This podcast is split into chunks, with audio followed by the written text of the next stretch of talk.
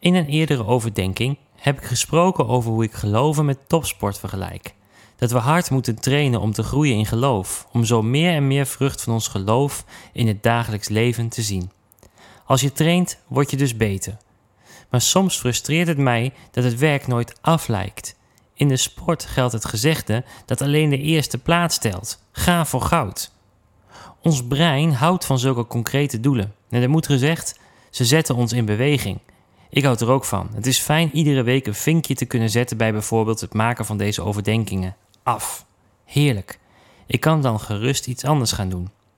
Maar wat is dan dat goud als het gaat om ons geloof? En kunnen we dat ooit afvinken? En wat is dan dat doel? Bijbeltekst uit je hoofd leren, heel goed trouwens. Maar hoeveel dan? En hoe moeten we dan omgaan met het feit dat het in het geloof meestal nooit af is? Paulus herkent die worsteling. Ik denk dat hij ook veel van sport hield trouwens, net als ik. Dus hij spreekt me bijzonder aan. En hij praat er op deze manier over in Filippenzen 3.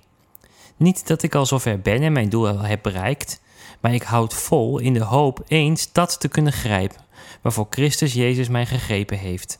Broeders en zusters, ik beeld me niet in dat ik het al heb bereikt, maar één ding is zeker: ik vergeet wat achter me ligt en richt mij op wat voor me ligt.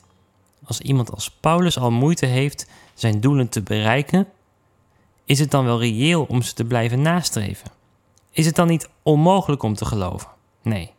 De Schotse theoloog Oswald Chambers geeft iets andere woorden aan dit fenomeen. Hij zegt: What we call a process, God calls the end. Oftewel, wat wij het proces noemen, noemt God het doel. In mijn eigen woorden: Het is belangrijker dat ik beter word dan dat ik win. Ik ga weer even naar de sporters. Je hoort ze vaak spreken over het verbeteren van hun PR, hun persoonlijk record. Dat is het doel. Maar wat ik mooi vond, was dat een vader van een Olympisch kampioen in een interview zei, nadat zijn zoon goud had gewonnen: Het proces heeft hem een complete mens gemaakt. Het goud was een leuke beloning, maar ook zonder dat goud was het goed. Ik denk dat God ook zo naar ons geloofsleven kijkt. Veel meer als een proces van toewijding en overgave en het leren vertrouwen op Hem dan het doen van allerlei kunstjes of offers. Kortom, verlies het proces niet uit het oog, ook als de resultaten vandaag een beetje tegenvallen. Onze dromen zijn niet het doel, maar het proces om iedere dag meer aan God toegewijd te zijn.